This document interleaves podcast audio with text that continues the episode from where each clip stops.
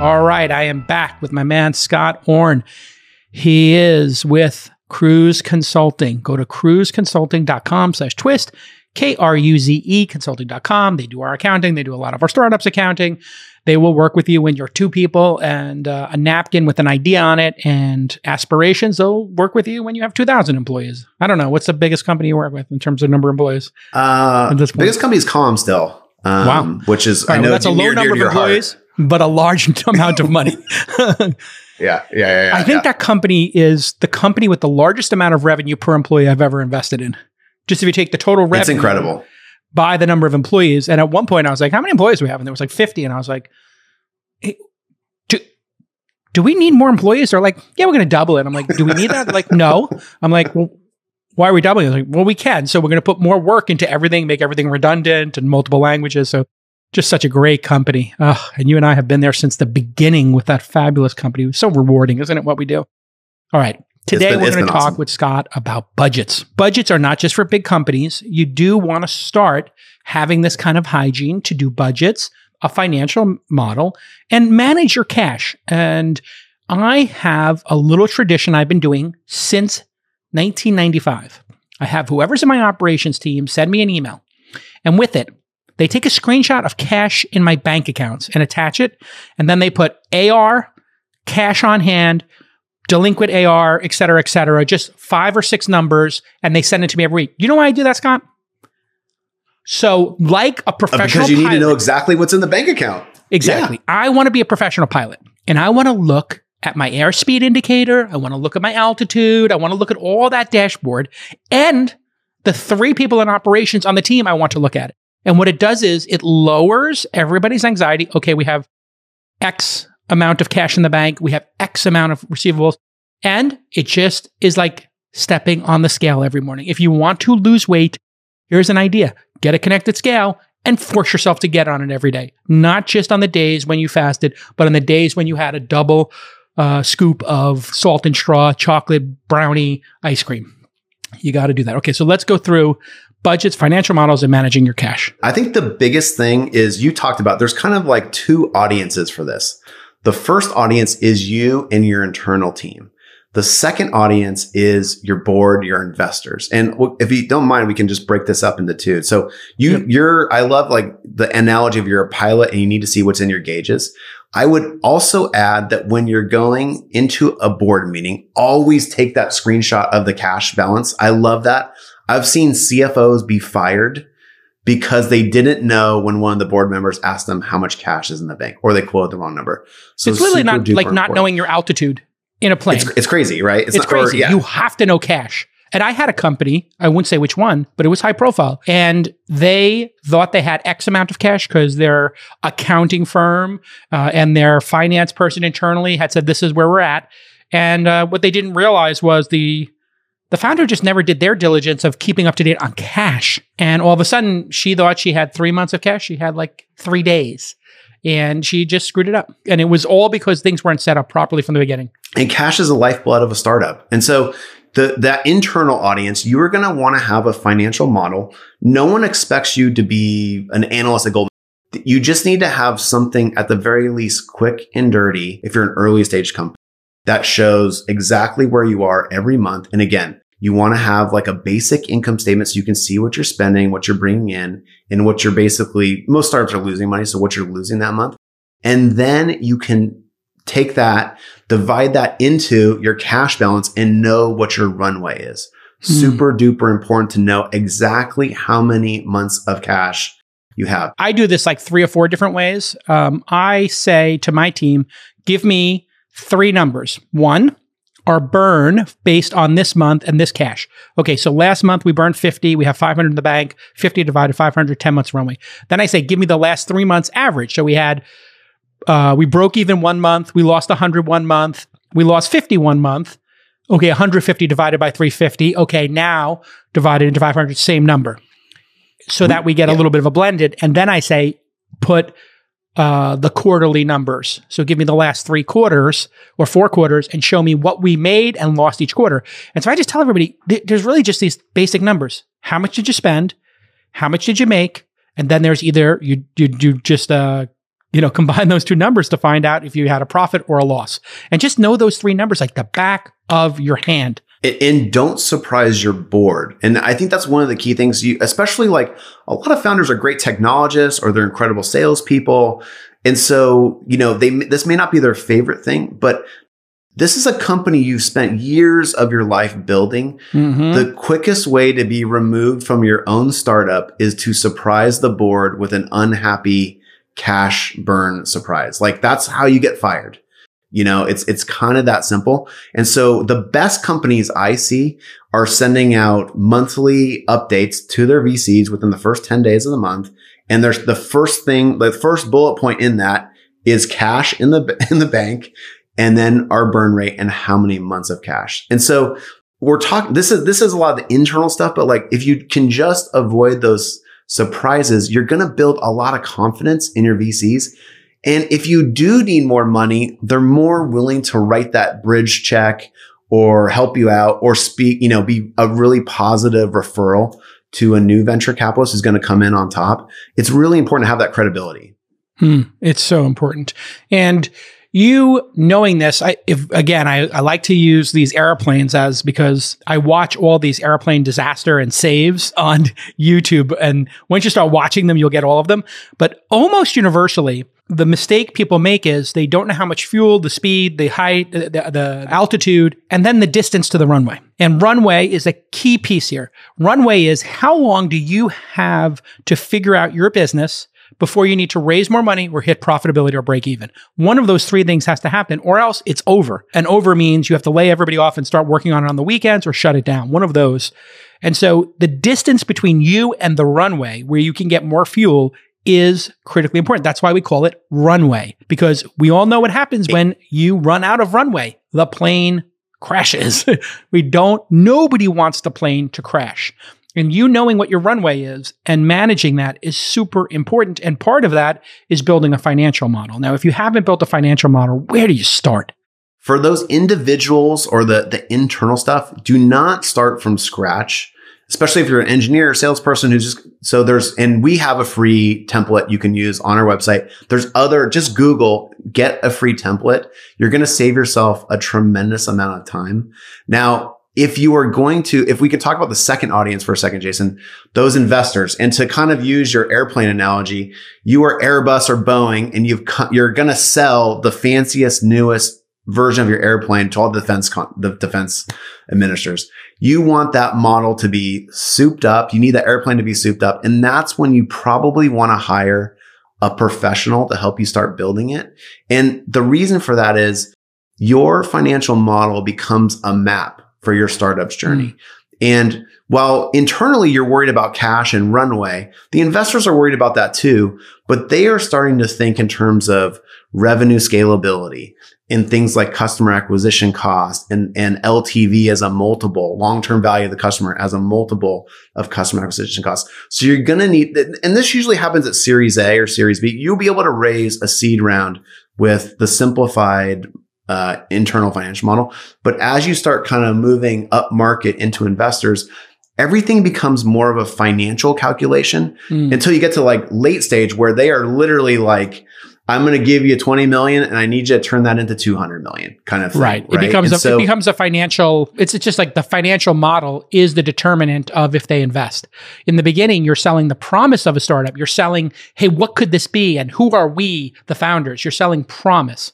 And then at a certain point, I think somewhere between Series A and Series B, you start selling performance. It's not about what you're going to build. It's not about your ideas. It's not about your roadmap. It's not about your mockups or MVP. It's about the numbers. And you need to get those right. In the beginning, you just say, we have three people. We're going to take, you know, whatever it is, 100K each. We have 500K in the bank. So we're going to spend 300K of it on salaries for the next 12 months. And we have 200K. We're going to spend 50 of that on marketing, 50 of it on corporate overhead. And we will have a 100K buffer. Boom. Done. It's just like a back of the envelope, right? Done. Exactly. And the professional investors are using your growth rates as a proxy for how big is the total market opportunity? How fast do you think you can grow? What kind of multiples can we get on this company eventually? And how much capital this company is going to need in the future. Every venture capitalist, even seed stage or angel investors are thinking like, I want to build my ownership position help the company have enough cash to build something that's really valuable and, and, attracts other investors who will then kind of fuel the company as they go. And so if those, if your model isn't thoughtful and kind of professional, your, your market opportunity might look too small or your revenue run rate might look too small or you are burning way too much cash and they, it's, it's not the end of the world because a good investor is, again, isn't going to expect you to be a Goldman Sachs analyst. They're going to talk to you and ask you these questions, but showing them through the model, through that map that you've put the work in, you really thought about it. And probably there's something you understand that they don't at that moment is, is really the basis for that uh, collaborative conversation that builds trust and gets them interested in the company in the first place. And, and a, a really good model really is a proxy for your thinking about the business. And thinking about a business is a strategy. That's what the word strategy is, is how you think and plot about your business. I was on a call and one of the key things that comes in is the margin and the market size. And your numbers are going to start to tell that story. You're telling st- uh, the story of your startup and its potential through numbers. And in this case, it didn't add up. And I I felt bad for the founder because this just happened last night. I'll be totally honest. I was on a call and the product, or maybe it was two days ago, the product was for pregnant women in the United States. And their CAC was like 15 or 20 bucks, but it was only one experiment. And I was like, well, that CAC is got to be higher, right? It's going to be, it's going to wind up being, your customer acquisition is going to wind up being 40 or 50. You're making 40 yeah. or $50 every time you sell something. So when your CAC actually goes up, you're going to be making no money. So you've probably underpriced this product. And how many women get pregnant every year? And she was like 4 million in the United States. And I was like, so if you get 10% of those, uh, you're talking about 400,000 women who are pregnant and you're going to make $20 per. If you, if you even achieve that, you realize like this is may not be a venture scale business. And they're like, whoa. And I was like, will the top 10% pay 250 for your product? And then I looked up the competitor, and the competitor is charging two ninety nine. So it, the, the competitor had figured this out at some point that you cannot sell this product but for two ninety nine because you need to have enough margin because the market is smaller. And then we started talking about well, what's the next two or three products you could do? And all of a sudden, it was like, oh, products for pregnant women are not like Calm where you resubscribe every year for the rest of your life or Spotify or Netflix. You have this for a certain period of time. So it's, it's a challenging business. You're going to need to see if that technology can then build something that goes beyond this very small market. And that's just but one example, right? The, the numbers frequently. That's an uncover, incredible example. Yeah. yeah. Even think about like the multiple, like you were doing that math, $40 customer acquisition, the competitor's charging 290. That's basically a 7x on customer acquisition cost to long-term value. And so venture capitalists like Jason are going to want to see something like a 5x return on that. You can make it work at a 3 or 4x, but you start becoming a superstar company when you can get that 5x return on those marketing dollars on those customer acquisition dollars. So you spend a dollar, you get 5. You spend 10, you get 50, you spend 50, you get 5 250. And this is what venture scale is and what I think a lot of founders don't understand is the VCs see all businesses and then they look at a subsection of businesses and say, whoa, enterprise companies are the nuts. Or breakout consumer companies like the 1% of the 1% are incredible, but it's one in a thousand. Okay, enterprise, well, one out of 50 or 25 hit this incredible money printing machine moment. Okay, and then consumer subscriptions, okay, they do pretty well too, but they have a lot of churn.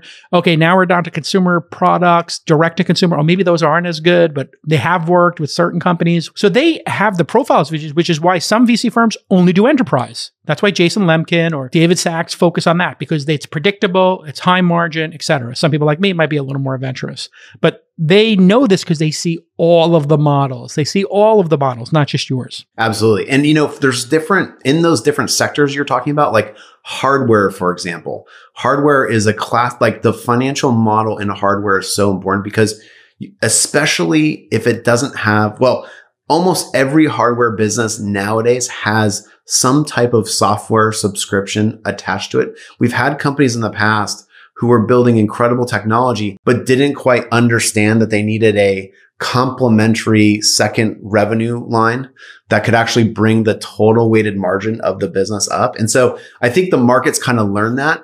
But even when you're doing like a hardware startup and you have that second revenue stream, you need to really model out how much cash how much investment in assembling and buying from contract manufacturers and assembling everything. How much in the hole are you gonna, gonna go on that hardware sale and how long it's going to take for you to make up and become gross margin positive, positive. It's like called a payback period.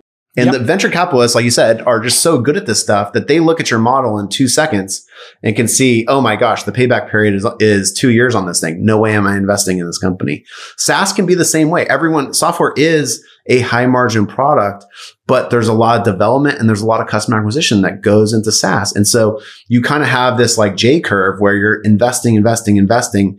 And then you turn the corner and then all of a sudden every sale is ultra profitable. And that's why people love SaaS companies you don't need to tell VCs what you're worth. If you explain the model, they'll tell you, right? I mean, this is a key point. They understand it better than you do. I love that. That's great advice. And you kind of want to see what they come back with on the valuation too. Venture capitalists are smart. They're they're always trying to get kind of le- less is more to them. Lower valuation is better for them. But especially now, the market is so competitive that when you're you're going to talk to multiple VCs, you don't want to just talk to one venture capitalist and you're going to want to kind of run a soft bake off. And so you're going to get different term sheets, different valuations. So it's instruct, it's important not to negotiate against yourself.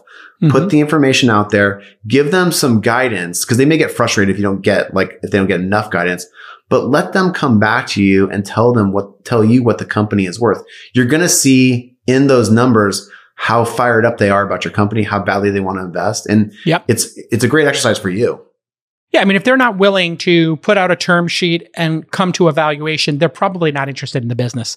And so you can move on to the next venture capitalist. You don't need to get every VC to give you a term sheet. You need to get two or three to have a competitive environment. You need to get one to stay alive.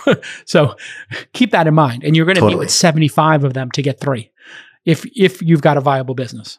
And there's no shame in being getting the one VC to keep you alive. So many great companies Absolutely. have that story where like, you know, six weeks of cash, finally got that one VC who wrote him a check and off to the races, right? So don't, there's a huge distribution of outcomes that come, you know, the companies that are raising the most money early on oftentimes are not the most successful. Mm. It's the companies that are battle hardened, the founders that are battle hardened, who are creative, who figure out how to get a great investor into the company. They're the one, it, it's not a race. It's, it's a, or not sprint. It's a marathon. Absolutely. How do you communicate the model to a VC? Because some of them are going to have some analyst in the room or on the Zoom call, and they are going to go really into detail. Other people like myself, I just want to have a back of the you know, envelope discussion about it. My diligence team will go into the super details of it, but I just want somebody to explain to me, here's, you know, where we wound up with CAC, here's where organic wound up with, and, and here's what we pay everybody. And this is how long the money's going to last. I'm, I'm kind of, I don't want to say back of the envelope. I, I do like a model, but I like a top level model. But other people like to go really into the details. So what should you do? Should you default to detail or top level? How, how do you manage that when you're talking to an investor? So I would always have, especially for investors, you want to have a detailed model but you don't want to go into the weeds so much that they get lost. So I like to do a summary, like a PowerPoint summary or an email summary as mm. you send it over. Even the first tab in the financial model can have a summary of assumptions. You kind of don't, it's like, uh, you don't want them to just run amok in that model. You want to tell them, there's a kind of an old saying, tell them what they're supposed to see, what they're supposed to learn from that model. And so you want to do those highlights. You want to do, Hey, our revenue is going from one to six to 15 over the next three years. Those numbers will excite every venture capitalist in the world. You want to people are them, looking for low double digit month over month growth. That means you're in the game, right? If you're growing 10%, 15%, 20% month over month, you're doubling every, if you're growing 20%, you divide that into 72, you're, you're doubling every three, three and a half months, three and yep. a half months. So that's how you, the rule of 72 works. You can look that up. rule of 72. I, I love the rule of 72. I was doing that too. So I had a, I got an investor update from one of our clients last night and they had gone from, I think 8 million to 25 million uh, ARR run rate in like six months because they were doing, they were growing at like a 10 to 12% monthly revenue. Now, of course, you can get a little tripped up on monthly recurring revenue and annual recurring revenue, but suffice to say, if you are growing at 10% per month, you are in the game, you have a really good company, you're going to be fundable. And so communicating, just back to your question, communicating those high level selling points to them is very, very important. Also communicating exactly how much capital you need when your cash out date is. And then this is the qualitative aspect, the milestones you're going to hit on mm. their cash. This is God. critical for VCs because again, they want to put the money in your company, see you grow, and then they want to pick up the phone and speed dial their five friends who are going to lead the next round. And so they have a, they're looking at companies all day long. They have a very good feeling for what it takes to raise a series A, a series B, or series C. Like I can just listening and talk, talking to you, I can tell you have that in your head too. Yeah. You know what a company needs to be at. And so if it's, if it's working, if the model tells that story, they're going to get pretty excited about it. If you're not telling that story, you should be effectively like demoing your model or demoing your assumptions to other entrepreneurs, to your inside VCs or angel investments, or someone like us who's helping you build this stuff. Cause again, we see everything and we can actually give you some pointers so that it comes across very clean. But again, summarize the takeaways, summarize how far you're going to get, what milestones you're going to be able to hit, and then let them look at the model. Mm. Don't just kind of throw it over the wall and hope they draw the right conclusions out of it. Yeah. And and the big expense in all of this is your headcount. That's the big expense. So being able to explain, and this is where you got a lot of moving parts here, and just like flying a plane, you know, like your altitude, your speed, uh, you know, all this stuff matters, the wind, etc., uh, the length of the runway. And when you hire people and then what salaries you bring them out on, this is becomes a very, very big discussion point. And so you're not, it's not like you raise, you know, $3 million and you're able to hire 10 people on day one. You're going to be able to hire somebody every 30 days. So those 10 hires are going to occur in months one through 10, which means you can build this essentially waterfall of, you know, slowly watching your expenses grow and you can kind of time like well we don't want to have the paid marketing person on board before we have the product finished because they're going to sit here and do nothing so there is a timing and an, and a little bit of logic and that's what i feel investors are looking for when they look at a model they're looking for your thought process on it. And so the ability to build the model from the bottom up, from the top down, from your existing P&L statement, like you can just take your P&L from the last year and then build it and project it, right? You can you can just say here's where we're going to increase our spend and here's where, you know, we're going to add three channels for marketing and here's the detail of each of those three channels and the scenarios. And then you can build three scenarios. Here's what happens if we overachieve. Here's what happens if we hit our targets. And here's what happens if we get some bad beats. And that will either be break even, 18 months of runway, or 12 months of runway. And when I have a founder explain it to me like that, we think we're going to break even by, you know, month 18. But if we don't, we're going to hit this number. And if we don't, we're going to hit this number. And here's how we respond to those. So you can actually start to think, hey, if I have to bail on this airplane, I can ditch it in the Hudson. I can make it to Teterboro Airport. I can make it back to LaGuardia. You have a plan of how to land the goddamn plane. I love it. You said so yeah. many awesome things there. And if I can build on a couple things, the personnel is going to be something like 50 to 70% of your spend. So you're exactly right. That's a big component.